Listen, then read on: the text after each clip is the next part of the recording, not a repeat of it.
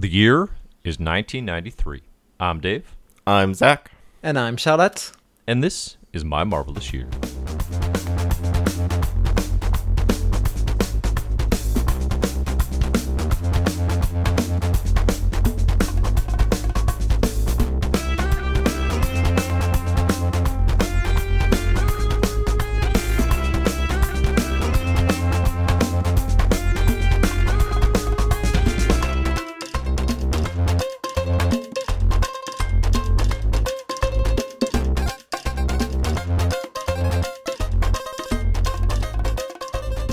Hello and welcome to My Marvelous Year, the comic book reading club where we go through the best of Marvel Comics from its origins to today. I'm Zach, the comic book journeyman, and I am joined today by two very special co-hosts. First up, we have Charlotte, the comic book rainbow belt. Thank you for coming on the show, Charlotte. Hi. Uh, hi. It's Charlotte. Thank you for coming on the show, Charlotte.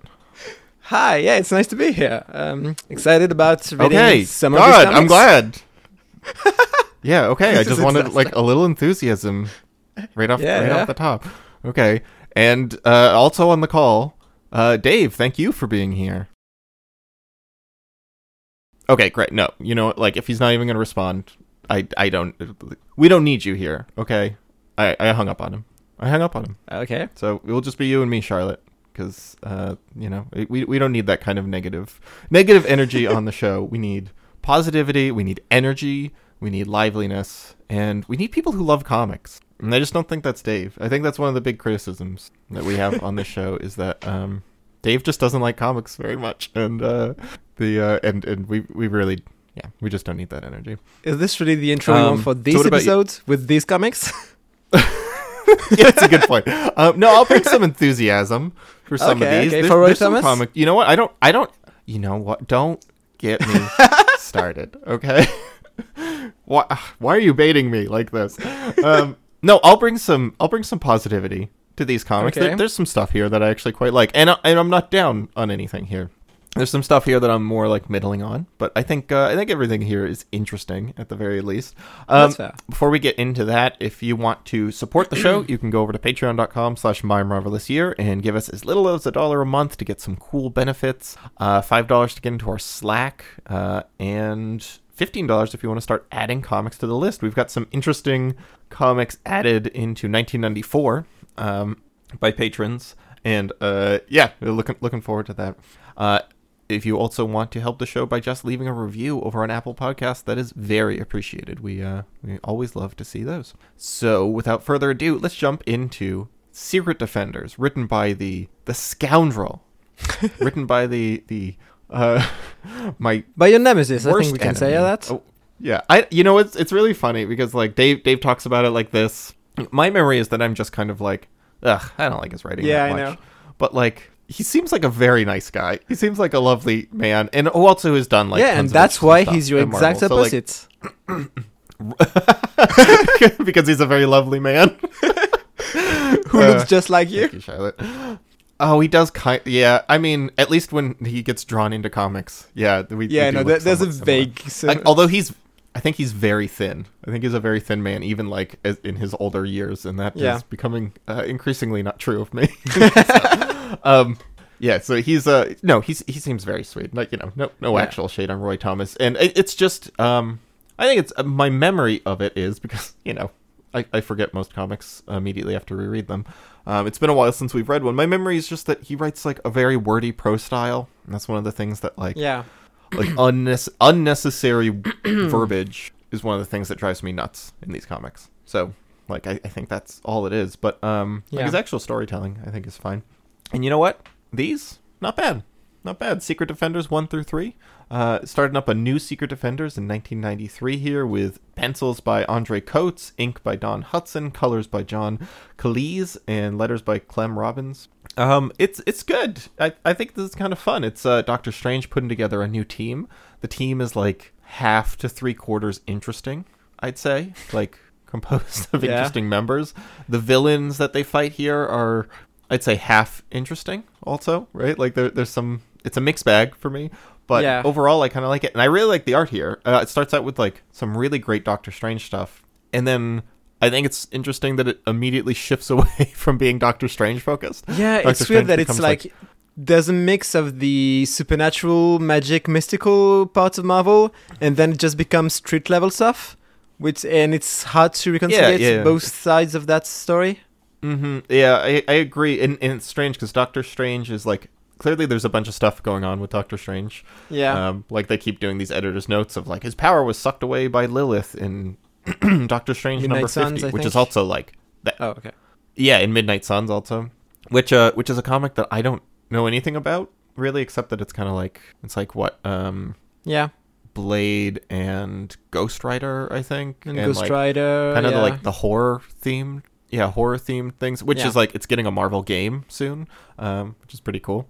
I'm uh made by the people who did X COM, right? That's the one that yes, that's I've been the one, like yeah. willing willing into existence for like years and years. It's yeah. just do like X COM but with mutants, and they basically are, are doing that. Anyway, um, with no mutants. Yeah, yeah. Well, I don't. I, you know, the mutants aren't the important part. It's like just I using know, some Marvel superhero. I think it's cool.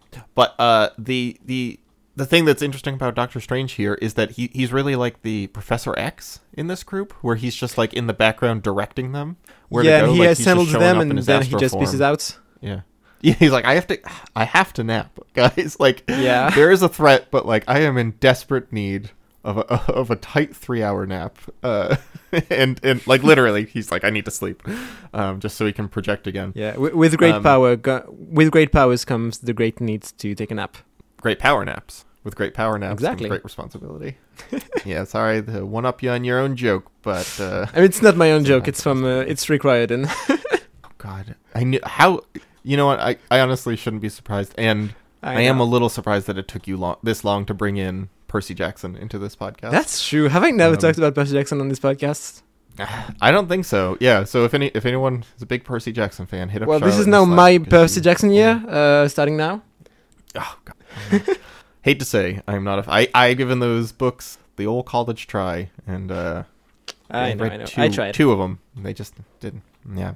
Um. Anyway, so the, the thrust of this here is he's gathering a team, and it is Nomad, uh, f- after breaking free from, like, Captain America forever ago, who has a baby now that he, like, carries into battle and is stopping, like, yeah. bank robbers with guns, with a baby strapped to his back, which seems... I mean, they call it irresponsible in the comic also, and so do and then I. They ju- he I don't just know why going. He would do this. yeah, I know. Yeah, well, and then he's like, maybe I should find a babysitter, and then the baby's gone. So, uh, yeah, I don't know what the story is with that. Um, Spider-Woman, but the Julia Carpenter one, the one who, like, I think showed up during Secret Wars, right? Yeah, that, that's that's the one. I, I always get these confused. Okay, because Jessica Drew is the other one. Right? Yeah, and Jessica yes. Drew hasn't had powers for, like, ten years at this point, I think. Oh, yeah, that's right. It's going to be a while. Yeah. Uh, Wolverine, who's definitely the, like, you know, the face of this group trying to, yeah. like, bring in interest. Like, he's in the front of all the uh, the the, co- the comic covers and stuff, right? Like, he's front and center. He He's the hook to get people into this, um, yeah. this comic. And then Darkhawk, who I don't know anything about. Do you know Darkhawk? Uh, I can, that's, like, that's the character created by, or maybe not created, but, like, that Danny Fingeroth was writing in the nineties, I think. I guess it was... I'm, I'm looking here. It was its own comic created... Yeah, Dark yeah, Hawk yeah. number one, created by Tom DeFalco and Mike Manley. Okay. But it's like... it's uh, he's a teen hero who gets uh, some powers from... I think some kind of crystal that gives him the armor. Um, An amulet that transposed the... him into the Darkhawk armor. Yeah. He might have been in the New Warriors at some point. Yeah. I don't, I'm not quite sure. Uh, but yeah, yep. that's like a yeah, nineties yeah, that's teen I'm, hero. That's what I'm seeing here. Yeah. Yeah, I mean, he's only been around for a couple of years, and it is funny, because he's got this, like, very severe-looking costume, but he keeps, like, thinking to himself, like, I hope they don't find out I'm just a teen. Yeah. Which is, uh, I, I really, I think that's that's pretty good. Um, so, yeah, mostly this, this team, the part that's interesting to me is Wolverine and Spider-Woman. The two of them, I like, and I like their dynamic, like, they chat together a lot. And, yeah. Uh, Wolverine, like, takes a liking to, to Spider-Woman, keeps calling her Red, you know, which which is kind of funny to, like... That he's just doing the Jean Grey nickname on somebody else. I don't know if that's yeah, intentional and, or not. I mean, it's better than the other nickname she has in the comic, where people just call her Spy, which is weird. Mm-hmm. Uh, yes. Yeah, yeah, that's true. I guess because she was, right? That was her whole thing. Oh, yeah, because didn't... Now I'm remembering it. The Wolverine comics in Madripoor. Didn't she keep showing up? Like, she showed up out of nowhere. No, that's Jessica Drew. And she was, like, a big part of that. was uh, the Julia. Is it? No, because she had powers. Unless she was out of powers at that point. Because that was the thing. It was like just a woman. I don't know, who was, but like, I, I know it was Jessica and, like, Drew. I know it wasn't. They didn't really Julia explain Carpenter. It, and she was clinging to Walt. Okay, all right. Yeah, it's it's a little confusing just since like neither of them have gotten yeah. too much of a spotlight, and I keep kind of mix. I, I don't mix up their costumes. If I see which one and it is, Julia Carpenter has costume, been in but... the West Coast Avengers uh, in recent years, I think, and she she's been some other place. Mm. Oh, and she was in Freedom Force with uh, Mystique and all that. Okay, um, I just want to point out that uh, Nomad's baby is named Julia Winters, aka Bucky, which I yeah. think is very funny. Yeah, because so, like, he was Bucky to, like, in the fifties. Right, exactly, yeah. But to, like, nickname your baby daughter Bucky um, yeah. after a notorious dead boy, uh, the notorious dead child, Bucky. uh, seems like you would not want to put that curse on your child. Also, uh, they vanish in, like, the a couple years. I'm pretty sure this child gets yeah. adopted away in, just a second here. I have the, in nineteen ninety-four, next year, uh, someone just adopts this baby and we never hear from them again. In Marvel Comics, so uh, don't worry too much about this baby. Okay, so the, the the main threat of this comic is that there's... I, it's a little odd. It, it's these bank robbers, and once they get put in jail, they start rapidly aging. Like, they're, they're young men and women, and then, like, one of them all of a sudden, like, zaps into old age and dies in his jail cell. Yeah. And they're trying to solve this mystery of these people who are, like... unnaturally young, and then all of a sudden are like regaining all those years and dying. What's going on? Um, and then it turns out th- this is this is the part that I really don't like about this comic. Yeah, is that I think that I think that mystery is kind of interesting. I think the mystery that they build is like solid enough and like intriguing enough that like following it to its conclusion and trying to figure out what's going on. And and he does a good job of keeping all the pieces like separate and like. Them following clues. I think all that works and is is intriguing. And then there's some like supervillains who get in the way, um, like to fight them. Tomahawk and Decimator, and then a pretty cool dreadlock, dreadlocks, dreadlocks. Uh, yeah, with a, with an X at the end. That never shows. Yeah, yeah, who never shows up again, but she uses like her dreadlocks to confuse people. But like, pretty cool design. I'm pretty in on dreadlocks. Um, when she shows up at the end of issue number one, and that's the big thing, is like you'll have to face against dreadlocks. I was like. Pretty intrigued. But um yeah, and it's like, why are these super villains involved with these bank robbers who are growing old? And then it turns into this absolutely wild story of like there's parallel planes to the Earth, and on one of them there's like a sentient virus that has taken over all life, and all life has been decimated by this like sentient living virus thing called the Zo- zoosomin, I think. And then it broke because it filled this entire other plane. It broke through and personified itself into like these five schmucks. Like the funniest thing is that it's just like we're this all powerful virus, but also like when we break through to the Earth six one six plane, uh, you know, I'm gonna turn to Tomahawk and then I'm gonna get my butt kicked by Nomad. Like, uh, I think that's really dorky and yeah. silly. I, I there's also like it turns into this woman named Macabre. Um, Who, like, kind of just looks like a Taskmaster, but with boobs. Oh, I think I she was just like um, Lady Death. Oh, yeah, it is just like Lady Death. It does totally looks just like that. Or Skeletor, like a, a Lady Skeletor. Yeah, I think Skeletor um, might be closer. I mean, it's exactly Lady Skeletor, actually. Yeah. Um. Anyway, so th- the point is that it's, like, these five kind of generic-ish, maybe some neat designs, but, like, not that interesting supervillains no. who are actually all part of, like, one viral mind or something that are spreading here and going to, like, destroy all life on Earth. And it's so out of no... And, and the, so the whole thing about these people, these old people, is just that they were like, well, we're here on Earth. We'll need some people to, like, lift things for us. Right? Like, we, we need money, so we have to get some people. So we'll take some old homeless people and make them young and then have them work for us. And it's so, it, like... Yeah. And I get it. Like, I get, you know, these big mystery things. You want them to start small and, like, slowly build up. But it's just, it goes from... you know, this, this very small street level thing to the most cosmic thing all of a sudden in a way that like... Yeah, that, has... that's what I was saying, that the two the two sides of the story don't work well together. I think yeah, yeah, he yeah. would have needed to pick a lane between the mystical stuff and the street level stuff. And or at least build to this doesn't. Better. Yeah. There's just, there's just li- literally no hint of the like otherworldly virus thing until the moment that someone just explains it out loud and you're like, oh, yeah. okay. I, oh, okay. Like if you say so, that you are... You know, you're actually a virus? Okay. Yeah, no, it's, uh, it's sure. very confusing. Yeah. Um, it, yeah. It, it, I mean, it, it wasn't even so much confusing as it was just like too much. And it was just, it, it made me lose interest in, yeah, in, in this whole story. Anyway. So, and then, and then they kind of do the lame thing of like, all right, the virus is overtaking us. Doctor Strange, he doesn't have the power to fight it back. Well, everyone just needs to hold hands with Doctor Strange and feed him our superhero power. And, yeah. Uh, yeah, that, that's it. So, it, and then, like, fine, the, but... the homeless people are, like, dying because they got so old again.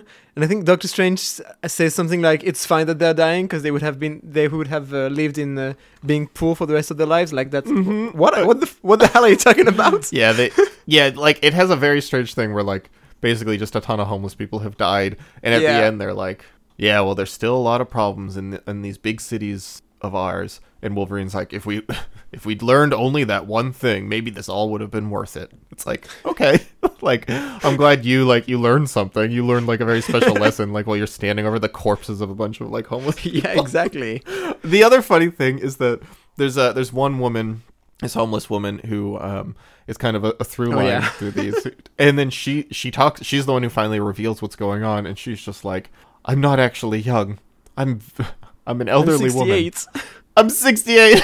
And then when she transforms, she looks clearly like she's like ninety-four. And then yeah, she dies immediately from being of the very old age of sixty-eight. It's it's like, oh no, she reverted back to her old age. She's fading fast. Yeah. uh, yeah. I mean, you know, I get, I already can hear someone being like, well, you know, like life expectancies, you know, for the unhoused are much lower. No, I think it's just stupid. And yeah. It's just stupid, and I'm allowed to make fun of it. Yeah. Um, yeah, yeah, it, it's it's it's pretty bonkers stuff. So anyway, you know what, Roy Thomas, you're okay in my book, pal. I, uh, I'm, you know, I, I also like, I, I genuinely don't want anyone to think I, I don't like Roy Thomas, like especially as a person or anyone here, right? Like it's very it's very rare that we talk about a comic writer where I'm actually like grossed out by the person. Right? Yeah, I think like those lines are pretty clear, right? Like Walt Simonson. I'm mixed on his writing, but he seems like the biggest sweetheart, right? Like him and Louise Simonson still, and Roy Thomas as well. Seems very sweet based on what I've I've read about them. So yeah, um, yeah, yeah, yeah. And this is pretty good. I uh, I like this. I will say. So this is a little sneak peek into nineteen ninety-four. nineteen ninety-four, just like nineteen eighty-four, decided maybe once a decade I'm just gonna do the Dean's List. It's coming back. nineteen ninety-four. And I was surprised to see that I had actually added in Secret Defenders twelve through fourteen today. I, I looked and I was yeah. like, well, I, I put more of this? That's interesting. Like, I like this okay, but like, I like this enough that I added three more issues in. Okay, if you're curious about this, what's happening is that Secret Defenders... this is so strange. Secret Defenders does not stay this for very long, which I think is really interesting to launch this series and be like, here's the new lineup. And then you were saying in like... issue number four, the team changes drastically, right? Yeah. Yeah, I can remember. Oh, I think you know Hulk no. comes on again. I think there's some other people. Okay, you know what? I'm I'm looking at this. It's like every arc he's doing a new team. Yeah. So like next the next arc is Spider-Man, Captain America, and Scarlet Witch, which is like kind of pretty fun team. Yeah. Um, and then just a second. And then it is Thunderstrike, Silver Surfer, and War Machine, which is pretty strange. Ooh, that's an interesting idea. And then it's North Star, Nova, and Hulk. Yeah. But then, in number twelve, which is where we're going to start reading, Doctor Strange, it, it no longer is a superhero Doctor Strange-led team comic. It is a supervillain Thanos-led team, which yeah. is why I added this in. So we're going to be reading a little more of this of Thanos, like, bringing together his team of supervillains for uh, unknown reasons. And uh, I think it, I think it's pretty fun stuff. So, um, looking forward. What I'm maybe less looking forward to is those two issues of uh, nineties Fantastic Four. Good segue, um, good segue. Yeah, with the classic, um, I mean, if you've seen like the, the classic um, cliche uh, costume of the nineties, you've probably seen this uh, exact um, Sue Storm costume, with the which is basically mm-hmm. a, a swimsuit with the four carved on her breast. Mm-hmm. It's, it's very, you know what, like, gotta give them points for creativity. You know, like, it's, it's at Do least we? creative. No, not really, but like it's pretty, it's kind of it's really funny, right? Like we wouldn't be talking about it if it was just a revealing know, cleavage but like... suit. But no, it, it it's insane. I mean, the the word we, we let's get all this out of the way because I actually think the comic itself is it's fine, you know, just just fine, and the the boob window is the boob window is a very notable part of part of Marvel history, so we should talk about it. Uh, it's a very notable that, part of Marvel history. That sentence is incredible. The poop window one of, is a very notable part of Marvel history. That's an incredible sentence. But it, it's definitely a meme. You see this pop up yeah, a lot. Yeah, I know. People making fun of this. The thing that bothers me most about it, uh, well, I mean, one, it's pretty out of character for Sue Storm, right? She's yeah. not someone who's, like, generally pretty, just, like, who sexualizes herself openly like that, you know? So, like... It does feel like that kind of, you know, the grossest thing that they usually do, which is like sexualizing characters who have no ownership over their own sexuality. The, the I mean, really if, if gross one thing... character would do that in the team, it would be Johnny. Let's be honest. Yeah, totally. The thing that like really makes this gross is that then in comic they like slut shame her in the comic for doing yeah, it I know. through Reed Richards, and it's just like Reed Richards being like, "What's gotten into you, Sue? You're walking around the city half naked, flaunting your goods, like." And then just, you know, like, shaming her for looking like this while also they're the ones drawing it. It's pretty, it's pretty nutso stuff. Like, also, it does, she's it does wearing not work, more and clothes I don't... than Ben is. Yeah, well, sure. Um, God, I want to see the, the Fantastic Four, like the the uh, the crotch window for, for uh, Ben Grimm. Oh, you. uh, oh, you. No, like E W W W, not... Oh, uh, I thought you were just like, oh, you. Oh, yeah. No. You you and your fetishes. Um, yeah, so the uh, the story here is uh, a little all over the place. And um, it's, yeah, and there's like way too many storylines to follow. And like some of them you fo- you forget halfway through. Like I forgot that there was a thing going on with Franklin and Agatha Harkness in this. Yeah, I mean, that that's running in the background. So I, I, I didn't mind that quite as much because that is just kind of like... That's that kind of, like, serial comic thing of just being like, well, something's going on with Franklin. We're getting little, like, winks to that. Yeah. Moving in the background. I mean, it was the stuff that... And those scenes were also very small and easy to, like, follow. Because it was just like, yeah, Franklin's throwing a tantrum and Agatha's, you know, tracking him. The stuff that, like, was killing me was, like, all the scenes that cut away to the Inhumans. Where I'm just like, what are yeah, they, they have nothing to do with it. Yeah. They have nothing to do with it except that they're also on the moon. And yeah, and I think, like, maybe, I might be wrong, but I think, like, issue four hundred is coming up soon, and they're kind of assembling all the parts of the, like, everything that's linked to the Fantastic Four to have everything come come together in issue four hundred. So that might be a bit mm-hmm. part of that. Yeah, maybe. So the the thing, what's happening here is that Johnny Storm almost burned down, uh, like, Empire State University, is that what yeah. it's called? And, uh, which we didn't see, but he, he had to, like, defend himself, and he... caused a fire, and then he ran from the police, so now he's on the run from the authorities for arson. And the Fantastic Four are, like, kind of trying to find him, but mostly it is Spider-Man who gathers together his old... I guess it's the Secret Defenders lineup, right? Like No, it's the, like, alternate Fantastic Four lineup from, like, uh, two years ago, something like that. Oh, I guess that's true, but, like, they call it on the cover... the Secret Defenders because Doctor Strange also no it's Fantastic Four versus Fantastic Four. You're oh you're right, but down in the bottom it says suddenly the Secret Defenders. So I was just like, is that uh, okay. maybe I don't I know confused. um yeah I yeah well because like yeah you're right it, it well it's a mix I guess I don't know it doesn't matter who cares. That's, honestly I need to take that tact more often. It doesn't matter who cares. um, ah yes the COVID's way out. Well, you know what? A lot of people genuinely think that when I'm just hand-waving like continuity. And uh, no. I know. Um, Spider-Man, Ghost Rider, and uh, um, uh, Hulk. Wolverine, right? Yeah. Are they are tr- trying to... Yeah, and the Hulk. And they go to like find Johnny Storm to bring him in, you know, like talk him into turning himself in. But then it turns into a big fight because, of course, yeah, it I does, mean, right? Like Johnny Storm Spider-Man fires wants his, like, like to help Johnny Storm... Uh, like, to turn him in, but peacefully, without a fight. And so he goes to the most bloodthirsty superheroes around, like Ghost Rider, Hulk, and Wolverine. Right, so, like... right, yeah, I need to I need to handle this carefully. Let me go get Ghost yeah. Rider. Right, like, I need to approach him as a friend. Let me bring, like, a flaming skull on a motorcycle with me. Yeah, so, the, I mean, the, the really funny thing is that, like... It's one, these superhero fight things happen all the time where it's just like, oh, there's some misunderstanding. We need to talk to you. And then the two teams fight because they have yeah. to fill the pages with a fight. It's what people want to see. Except that, like, usually then it's just, like, something happens and then it's just like, all right, well, snap out of it, guys. We need to work together. And then you just forget that this ever happened.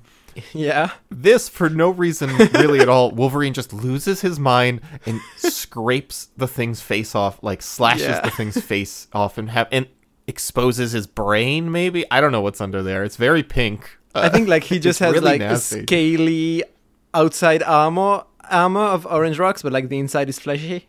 It's really gross. And, yeah, uh, when you actually and, like, look at it, Wolverine, in the next issue. who who keeps like Wolverine's entire history is threatening to cut people up, but he never actually does it. And when it's he really, actually yeah. does it here, yeah. he just looks like a, a scared child. Like, oh, I'm I'm sorry, I'm sorry, Mister. yeah, it's.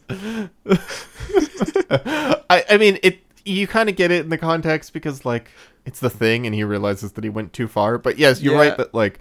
It it will be interesting to get to, like, we've seen a little of it here and there. Like, um, I think the Barry Windsor Smith comic did not shy away from showing him, like, actually just slicing and dicing people. Yeah. But largely, he has been a lot of bark and no bite for, like, his claws, uh, just because of comics code stuff. It will be interesting to get to an era where he can just slice people with impunity. Because otherwise, it's yeah. like, what does he really do? He just punches people, right? Like, he's just a, a punch guy. Um... Uh, yeah, I don't know. It's funny. His claws are always out, but he can very rarely actually use them. But yeah, he uh, he slices up the Thing's face, who promptly kind of just forgets about it and is just like, all right, well, we just need to go. We, we're leaving. And leaves. Yeah. Um, I, I, I'm curious if they ever, like, revisit Wolverine on this, right? Like, we're going to see I don't the, think the so. Thing's I think it's just to used to have, forward, like, but... the, the new costume with him having, like, a metal helmet on, and I think that's all that is. I thought that. I was like, is this... Which we saw before. I guess we read these out of order because we saw yeah. the Thing in some previous in, comics uh, this year with Infinity that helmet. Infinity Crusade, I think. Yeah, yeah, yeah. And I was like a little mystified why he was wearing the helmet. Not for like plot reasons, but like why did they choose to have him wearing this helmet? Because it's not a it's not I a costume know. upgrade. Like, it doesn't look cool. It looks kind of like he just grabbed whatever thing he could find around and put it on. So it's not like... buckets. I'm like... Hell yeah, like, he's he's been yassified, like, for the nineties. Like, he, this is... uh, it's not, like, it's not an upgrade. And it doesn't even read, like, you know, when Thor gets his, like, insane costume upgrade in the nineties. Or Doctor Strange gets that, like, the one that he's going to get pretty soon. Yeah. Um, when they get those, like, really drastic changes where they're trying to tap into, like, shed the seventies dorky stuff and, like, get into, like, this is the badass Rob Liefeld nineties. Um, it's not that because it's the Thing. He's wearing the same costume. He just has like a very mundane helmet on his head. So, um, yeah, I don't know. I don't know what's up with this. Um, uh, what what's what's the main thing? Oh, Doctor Doom. I mean, Doctor Doom Doom's is here. Like Doctor using Doom. Aaron's like the Watcher's cousin. Doom is using the Doom is using the powers of Aaron. The Watcher's cousin. Yeah. Or like his nephew yeah. or his cousin. I can't remember. But, like. Doom I don't know, is I don't know using the funnier. power of a... Wa- yeah, I know. Do you do you think it's funnier for him to introduce him... Uh, uh, oh, no, it, it, he's his nephew. Okay, that is even yeah. funnier. Just like, they show up and just, just a, you know, a Watcher who's also giant, but like thirty percent less giant. And he's just like, this is my nephew. I'm babysitting for my sister. Like, yeah, uh, that's that's really good. Also, like, are there he's basically Watchers? Like... I feel... Oh, there are. Like we haven't seen. Yeah, are there, there are. Okay. All right. Uh, basically, Ooh, Aaron yeah. is a Watcher who went who went rogue and like attacked the Fantastic Four, and mm-hmm. Doom. I think like Doom stopped him by you, you like absorbing his powers, and so now yeah. Doom has yeah. Watcher powers, and he's attacking Uatu and the Fantastic Four. Yeah, he goes to the moon to take over like Uatu's machinery and like yeah you know, whatever utilize all like he has the Watcher power now, so he can use his equipment or something. Here's the thing about Doctor Doom. Uh, just making him have like finger blast power. Excuse me. Just uh, giving him energy blasting powers uh-huh. is uh, is the least interesting thing you can do with Doctor Doom. Please, Charlotte, I misspoke. uh-huh. Giving him finger cannons. Oh, that's um, worse. No, it's not. You can't pretend. uh, I mean, in the context, but yeah. Give, giving him like energy beams is the least interesting thing you yeah. can do with Doctor Doom, and it's it's such a waste of this character just to be like, and Doctor Doom now has the power to shoot energy out of his hands, and everyone needs to dodge it until they like blast his machinery. I mean, it can be it's, interesting because that's basically that the same idea as him stalling the Silver Surfer's power cosmic or the Beyonder's powers, but sure. Here it's just which which was the the witch's which happened one the time Watcher's and it was nephew's powers. Good. That's so funny. I'm never gonna get over that. Know, right? We could never. We never need to call him Aaron again. We always yeah. just need to call him the Watcher's name. um, yeah, because I mean, it just turns into like Doctor Doom floating around the moon, you know, uh, finger blasting everybody, and it's and it's very you know. You need there, to there's stop. Not, There's not much to it besides that. I, I don't yeah. even remember how they st- they stop him by like overloading I think Black him with Bolt's, power. Yeah, it's, yeah, I think Black with Bolt's Black Bolt's power, powers yeah. or something. And you know, and it, they do. I mean, it it is a little fun. They do the classic like, ah, Doctor Doom finally dead, which I, yeah. I I am with Dave. That that is a fun ongoing thing. So, I mean, it um, is when it's not spoiled by the very end of the comic. Oh yeah, I guess so. Yeah, yeah. At the end of the comic is like those fools. They think I'm dead. Yeah, I think yeah, it's funny it, it if it's like, like the it, first page of the next issue. I was thinking, oh, and before we go farther, I forgot to mention, writers here, Tom DeFalco, Paul Ryan, yeah. pencils by Paul Ryan, ink by Dan Bul- Bulan- Bulanati, Bulanati, colors by Gina Going, and letters by Jack Morelli and Rick Parker. Um, I, I was thinking here, because I, I was mostly like, I think this story's pretty dull and a little generic, yeah. and honestly, I don't really know why uh, Dave... included it besides the boob window. The boob window. yeah. um, okay, let, let me put a pin in this real quick, because I need to reveal something to the My Marvelous Year audience. Okay. Before we started recording, Charlotte and I were talking about this, and I said, I don't know why Dave uh, put these comics on this list. That's what I meant to say, but what I did say is, I don't know why Dad put these comics on this list. Genuinely never been more embarrassed about a slip up in my life. Uh, it was incredible. So glad, so glad Dave was not here to hear that. Like, absolutely, he never. I mean, he's he's gonna tease me about it now, but like, yeah, if I said it to definitely. his face, if I called him Dad to his face, he would never let me live it down. Oh my God! Ugh. Uh, but I needed, I needed to, to tell everybody about this. Clean. Charlotte was losing her mind. yeah, I've yeah. never heard her lose it like that before. Oh my God. Okay, so uh, the the thing about Doctor Doom here that I, I I think is interesting and like it got me thinking about this is um I, I think it's a really boring use of Doctor Doom, and like the thing about legacy characters is like I think there's such a crutch for writers um to be like, well, you know what will make this interesting? It'll be Doctor Doom and he's stealing the energy of the Watcher, blah blah blah. If you strip that of their names, right? Like, what is there to this? If this was what like some new guy who characters? was like.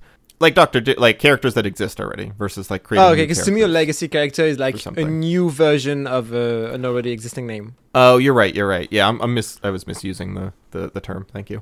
Uh, yeah. So like a pre-existing character, right? Like pulling yeah. in old characters, just like you know, like Doctor Doom, who already exists and is like a long-running villain. Um, I, I think it's such a crutch to you know, like if you didn't use Doctor Doom here, if you just use some new guy called like yeah. Captain Malice or something, Doctor and it's Moody. A guy who's stealing the Watcher's powers, like. Like, they would be... Re- yeah. It would be... Re- Doctor Mood! Physician Mood. It's here. Uh, that's really funny. Um, there would be nothing here, and I think they know that. Like, they would recognize that the, this would be pretty yeah. dull if this was not Doctor Doom. But having Doctor Doom here, like, they're not doing anything new with Doctor Doom. They're literally just using Doctor Doom as the most, like... like the stereotype of Doctor Doom, right? Like he's, yeah, I mean, it feels, it feels like, like a boring like it's, remake it's of additive. sixties or seventies comics, you know, like of stuff in the worst way where it's like a hundred times. Yeah, exactly, and, and in a way that's not like bolstering the character of Doctor Doom with no. anything new. It's literally just like, what is Doctor Doom? Well, let's just play him. You know, like basically reshuffle every sentence we've ever heard him say into yeah. more or less the same sentences we heard him say, like and. Richards, like, you will never, you know... Yeah. Uh, please go on. I, I wasn't going anywhere is, with that. And this is Tom DeFalco, right? Yeah. Mm-hmm. Yeah, and, and Ryan, I think, like, for having read both his, uh, like, a lot of his Fantastic Four and a lot of his Thor, I think that's a, a, a huge fault of Tom, Tom DeFalco. That's something he does a lot in his comics. Like, just doing the same thing that has been done for twenty years, but worse, and, like... his characters become almost yeah. parodies of themselves. Like, there's nothing... It feels like a parody of what they would say. Like, nothing is unexpected. Nothing is new. Mm-hmm. I mean, I like the only character here that I can think of that sounds a little different from what they've always sounded like is, like, yeah. Reed... Not Reed, but Sue, maybe. Because, like, he's trying to make Sue into, like, a badass warrior. And it's like... Maybe. No, Sue rules, but she's not, like... she doesn't like to pick up a gun and like start blasting, yeah. right? Like that's not her. Yeah, yeah. I don't know. Yeah, yeah. I think we're in agreement here. You know, I mean, uh, we've we've talked about it before, but I think Byrne is really good at this. I think that's what like I really respond to in Byrne's comics, because I think he walks a really good line of like he likes the old stuff, he wants to like play with the old stuff and fold it in and like kind of like recontextualize like the classic stories. But I think yeah. generally he does like a very good job of making them feel like more fleshed out, more lived in, more modern, right? Like, yeah, I think he does a good job and, like uh, taking the classic version of those characters and and bringing them. Mm. And like not just turning them into parodies on themselves, but like enhancing what we know and love about them. Mm-hmm. I think that's something when he's exactly at his right. best. Yeah, that's something he does well. Yeah, that's what I really like about his Fantastic Four run, because yeah. I don't think like that run very rarely is like reinventing the Fantastic Four. Like the biggest no, thing he does not. there is switch the Thing for She-Hulk, which is a cool addition. I think that really works well, and there's some fun stuff that adds there. But like Johnny is just the most like he just really distills Johnny into like the perfect, you know. Like punky twenty-two year old, right? Yeah. And the Thing is the most the Thing-ish there. It's it's like um, what does uh, Alan Moore said something like interesting about Hellboy.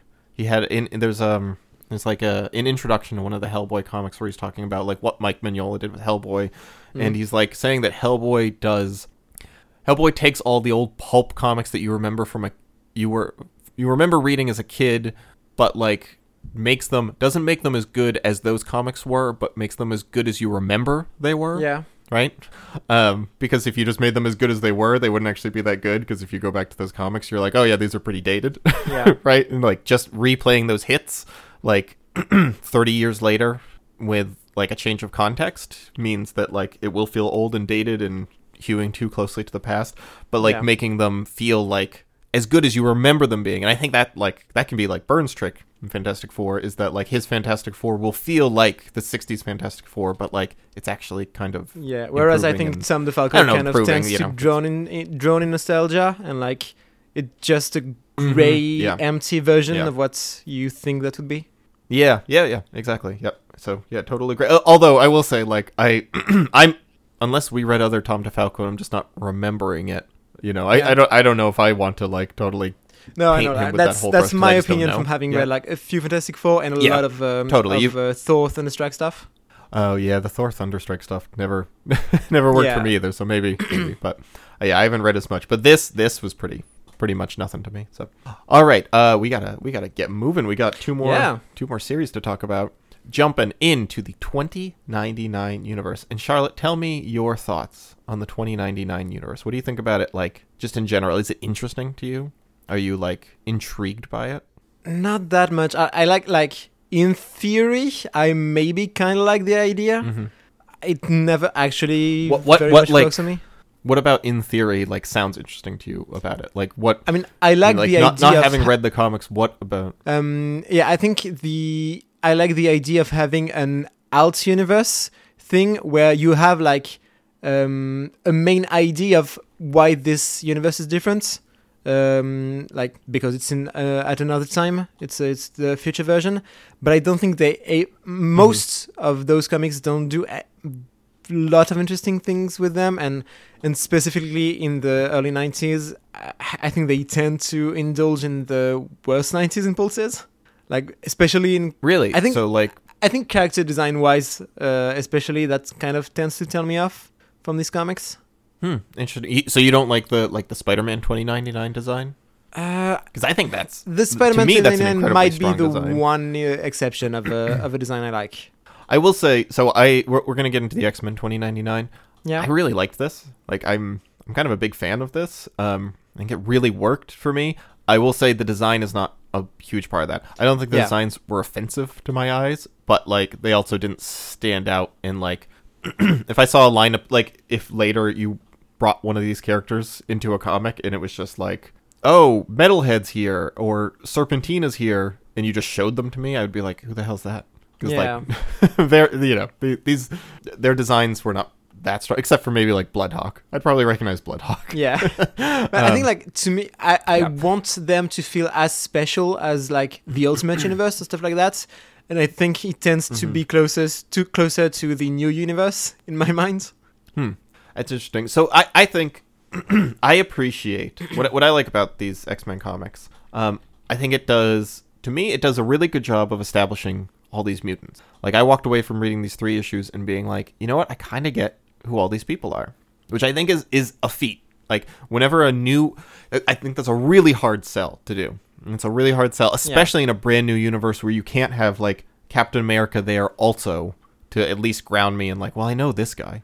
But you can have Doctor right? Doom so, there like, also. You can't have Doctor Doom there? You can, because they do. Oh, does he? Is he here? What do you mean? I mean, not in this comics, but, like, there's an uh, twenty ninety-nine Doom where it's just Doom again. Oh, yeah, yeah. Yeah, sure. Oh, well, yeah. I mean, we'll, we'll get into we'll get into the, like, crossover with the, the mainline universe, but... I think it's one of the toughest things you can do is, like, trying to establish a brand yeah. new roster of superheroes and make me, like, one, make me know who each of them are, right? That's so tough to do, right? And we just talked about the Eternals, the um, the movie, and, like, pretty down on that movie overall, but that is one thing I think that movie actually did a really good job in is, yeah. like, yeah, I kind of got the gist of all those characters, right? I walked away being like, yeah, there's ten guys, I know their names, and I know, like, kind of their vibe. Maybe, like, not as fleshed out as I'd like, but that that's kind of how I feel here in the stuff that I don't feel is fleshed out enough. Like, some characters are thinner than others. I it did a good enough job with them that I was, like, intrigued. Like, kind of might read more of this, which is pretty okay. rare for me to yeah. want to read more more comics on the My Marvelous Year list that, you know, that, especially something like this that is not some big continuity thing. Um, yeah, so the, the main thing here, it, it is in the same universe as Spider-Man, obviously. It is, you know, like... a very snow-crashed, not Neomancer, William Gibson-inspired, like, post-apocalyptic future where, like, everything is mega-corporations and, like, you have to subscribe to the police. you yeah. know, like, you have to pay your monthly subscription fee to, like, make sure the police will come help you, and then they still might not, and you just have to leave them a bad review. Like, just this, you know, insane, overly privatized world. Um, so the, the same thing there. I think it works as well here. Um, I think it's pretty interesting. I like that um, that there's out in the desert, they have this big, like, rave thing going on at the beginning, and our, our first X-Men that we see, Timothy Fitzgerald, um, shows up, and it's clearly, like, a Wachowski sisters style, like, Sense eight, Matrix yeah. Reloaded, like, it, it's a, you know, like, all all gender, sexual, racial identities, all skin colors, like, blended into one big humanity, like, sex rave happening in the desert, right? Like, it's very it's very fun and very which, like, like you know, we are one human kind something of I really on. Liked about this is, like, it f- more than in the mainline X-Men comics, it feels like there is a kind mm-hmm. of mutant culture in these comics that I really mm-hmm, like sure. like they mm-hmm. they do stuff with um yeah. how mutants uh, ha- as a community have progressed uh, by twenty ninety-nine, and I mean, progress have have changed, and it feels like there's a, a, a very much a, a mutants uh, culture around, um, and like with with uh, uh, Xavier and uh, Magneto being treated as, like, historical and cultural f- figures for, for the mutants. Yeah. You know what I really liked about that too is that moment because yeah, the the guy um, Jean Chi Jean, I hope I'm pronouncing that somewhat correctly. Um, is the like the leader here? His name's Desert Ghost. He's like yeah. the he's kind of the Xavier of this group, right? He's this, um, yeah, right, like fighting for mutant mutant rights. And he gives a speech and he mentions, you know, like the things that Xavier and Magneto taught them, and then he just mentions two more that we've never heard of before, and yeah. like two more like mutant leaders from the in between the you know modern day Marvel comics and twenty ninety-nine. There must have just clearly been like more mutants. I, It's a really fun little detail that just shows that, like, yeah. you know, oh, yeah, there's a lot more here than, like, we got to see, right? Um, yeah, I really appreciate that. Yeah, and with the fact that the the rave party and, like, it's not just about mutants, it's about it's also about racism and, like, I don't think they really talk about having queer people, but, like, it's it feels like there's an intersectionality and it's not just about mutants, and I, I think that's something that's often lacking in the mainline uh, mutants uh, stuff, and I, I that was very interesting to, mm-hmm, to have sure. here. It feels like it felt more modern yeah. than a lot of uh, what's going on in mainline X-Men right now, or in, in the nineties rather. Yeah, yeah, yeah, yeah. And then the so the main story is that there's like a this casino run by a guy named Singe, and he has two daughter or two daughters. He has one son and one daughter, Des Des Desdemona. It's a pretty good name, just hard to say. And Leighton Singe, and uh, and they're just like a couple scumbum children, like. Leighton's a, a drug addict who like keeps like I don't know like they're executing mutants on like yeah. game shows live. That part was which like kind of boring is, to me. Really, I, w- I was into this because I thought those characters uh, were all, like, reminded me pretty of the, well... the rich siblings from uh, the Iron Fist T V show. I haven't... Why would I have seen that show, Charlotte? I know, I know. Like, why would I know what you're talking about? But I know, like, a uh, uh, hundred voices just groaned uh, hearing those words. Yeah. Um, yeah, well, I, I don't know. I, I responded to them, especially just because, like... I mean, they're they're they were not like villains that I'm like, yes, these are the great villains that they're going to build up for, you know, many decades. Like, we're still going to be seeing Light and Singe, but like as just kind of a stand-in for this kind of like corporate decadence and yeah. uh yeah, like the the absolute like unbridled greed and uh you know, like per- perversions of the the rich. Uh, I thought Light and Singe worked fine, right? Like in that he would like get high and then like kick the crap out of a mutant. Right, and like yeah, that he had chained up on T V. Right. Um, yeah, I mean we don't we don't have to get too much into the details. It, it's kind of a mystery of like who framed uh, Xi'an, and uh, and I just like mostly it was just that like I followed the story, like I got all these new characters, I felt this new world, I like felt like I had a I understood this world and everyone's place in it, and like that there was enough like real culture to this, and like yeah. the the relationships were interesting. Like Junkpile is a mutant that works for the casino.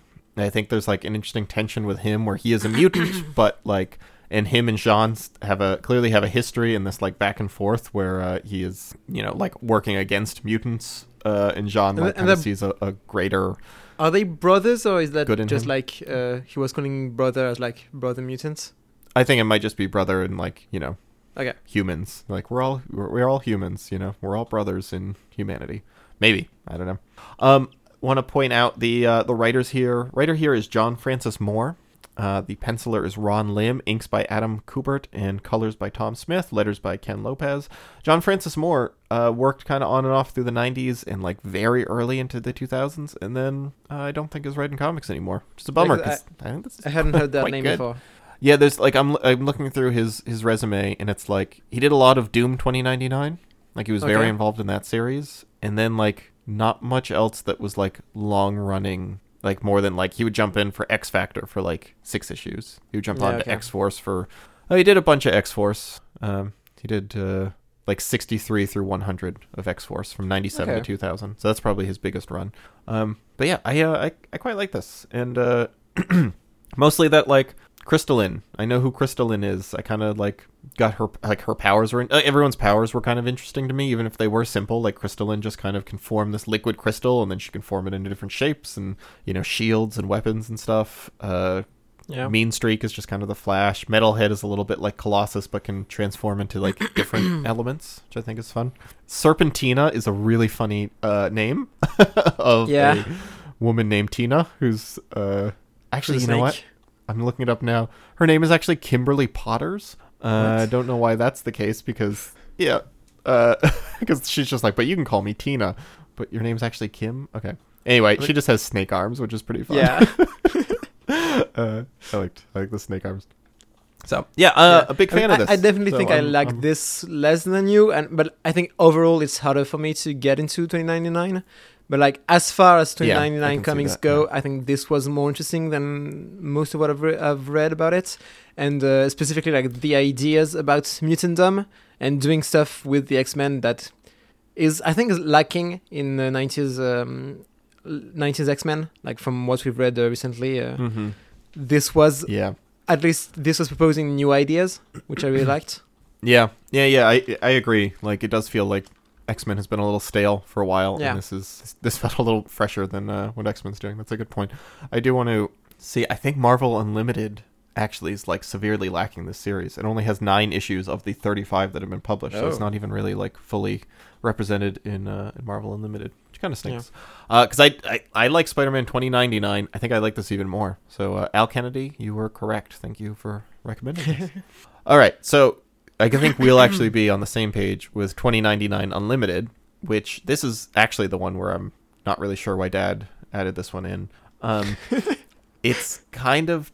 It, it's like a weird place for them to do like extra... St- you know, it's kind of like Marvel Comics Presents, where it's just like a grab bag series to do whatever they want, right?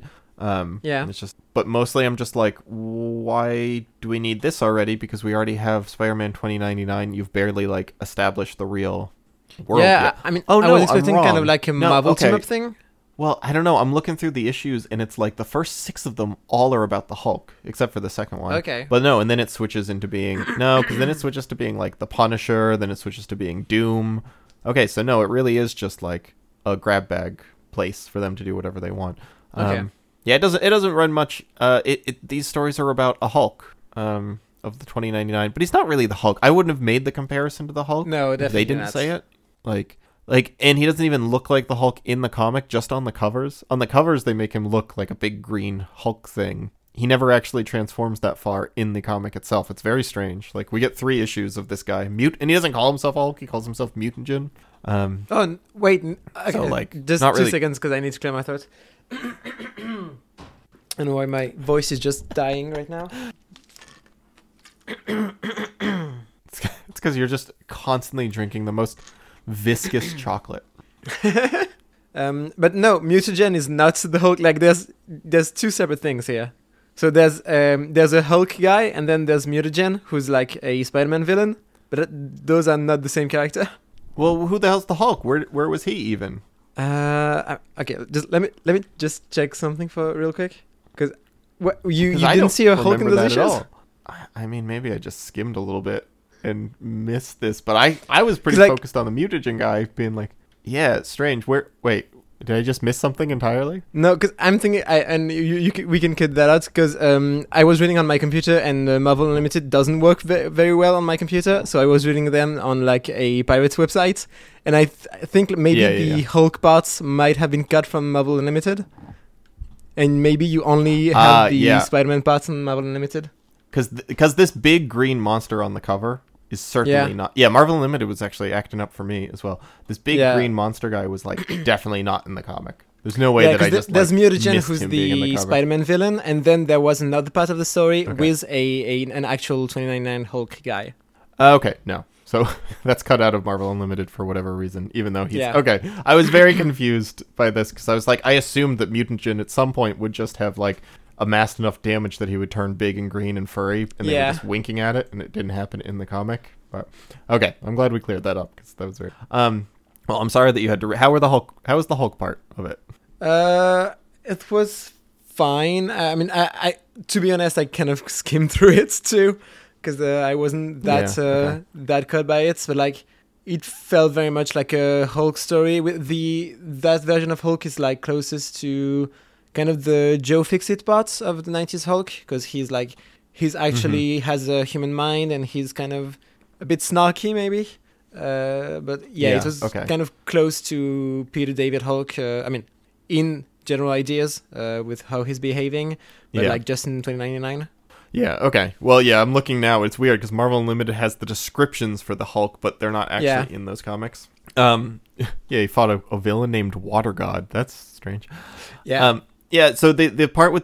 I, I quite like the Mutagen stuff. The second issue had, like, this whole other thing with, like, this gang that was taking over Spider-Man's mind, and I was a little bored by that. But yeah. I liked Mutagen. I actually kind of liked Mutagen as a character. I liked him... Yeah, him, like, his motivations are, I mean, kind of insane, but, like, at least somewhat interesting, and his powers and, like, having Spider-Man fight him and seemingly, like, not know how to deal with him uh, is pretty... Uh, yeah, and, like... Yeah, I yeah, like yeah. the powers. I like any any characters whose powers are like evolution and responding to responding to fight, like people like Darwin and the X-Men and stuff like that. I uh, really like, but like it's, his motivations are. Yeah, I mean, just because you're, I mean, obviously we all know you're you're a very strong like anti-evolutionist. You don't believe in evolution, so any uh, any comic that like reflects your belief uh, in your crusade against evolution, um, you're exactly. you're always big on. The Earth is three thousand years old. Charlotte is always saying that to me. She's always telling exactly. me the Earth is three thousand years old. And it's just a, it's just yeah. a plate uh, on top of uh, four turtles. Um, but uh, yeah, I w- and I actually liked his motivations because they're, I think they were quite horrifying because he's basically a, a eugenist. He just thinks he, he needs to kill totally, every yeah. person who who has any kind of like um, uh, crow... chronic disease or that can give birth to people with uh, with disease. Like he wants to cleanse humanity, and that's that is a horrifying um, motivation, I think, and that's made him quite a terrifying villain in my mind. Yeah, like, yeah there's yeah. no part of just you that... that's sympathetic to to what he wants to do or anything. He's just, yeah, it's just kind of terrifying. Um. Oh, just just F Y I, Chron- chronic disease is not a. Oh, it should not. Chronic chronicle is like a story. Uh, I mean, I okay. think you maybe meant chronic disease, which means yeah, like, I think because in um, French it's just maladie chronique. Chronic just I, means I like long-lasting. It, yeah, they're like her- hereditary diseases. Yeah. So yeah, I, I agree, and I think like. It doesn't happen here, but like I agree with you, like on the eugenicist angle, like yeah, watching him slowly take that farther and farther, because at first he's just yeah. like sneaking into hospitals and murdering people who are like already sick with a genetic disorder. But then later he like sees somebody, he's like, oh, your sister was in the hospital with this. That means you have a like, there's a chance you have it too. And he like goes to kill this person. Yeah. And watching like, I think there's actually like kind of an interesting thing you could do with like spinning that kind of thinking further and further out.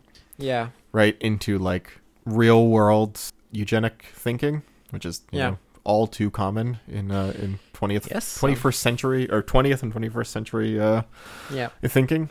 So uh, yeah, I think that's that's a very there's an interesting angle there. I don't know. Yeah, if and it, I think uh, like overall the idea of a villain being a, a eugenicist serial killer is very interesting and quite scary. Mm-hmm. So yeah. Yep. Agreed. So maybe we both come around on this because I actually was kind of fussy about this, but. That actually, maybe I was fussy because I was just like, but he's the Hulk? I don't know how we're going to get. Yeah. I don't know why he's the Hulk. Yeah. All right. Well, I think that's going to do it for us. Thank you, everyone, for listening. Thank you, Charlotte, for being on the show. Yeah. This was a fun episode. Oh, my God. I We we started this with me saying thank you for being here, and I got nothing. And like, you didn't learn anything this entire time. What? I responded. I said, I thought this was a fun episode. Oh, okay, that didn't come through on my rec- recording. I, I just heard you go, yeah. No. Okay, no, yeah, this was a fun okay. episode. Okay. Uh, right, well, I'll, he- I'll hear it in the edit if you're yeah. lying or not. Uh, next episode, you better pick it up or I'm going to replace you with Dave. Uh-huh. With Dad. Um. So... Uh- Wait till I accidentally call you mom on an episode. uh, so, yeah, the uh, if you want to support the show, patreon.com slash myrollisier. Reviews on Apple Podcast. Our music, by as always, is by Disaster Piece. You can find me on myrollisier, at myrollisier on Twitter. You can find Charlotte at Fiero Charlotte. Is that correct? Yes. Yep. And uh, send us an email if you'd like with uh, with any thoughts or comments or questions at myrollisier at gmail dot com. And that will do it. Thanks again. And see you next year. See you next year.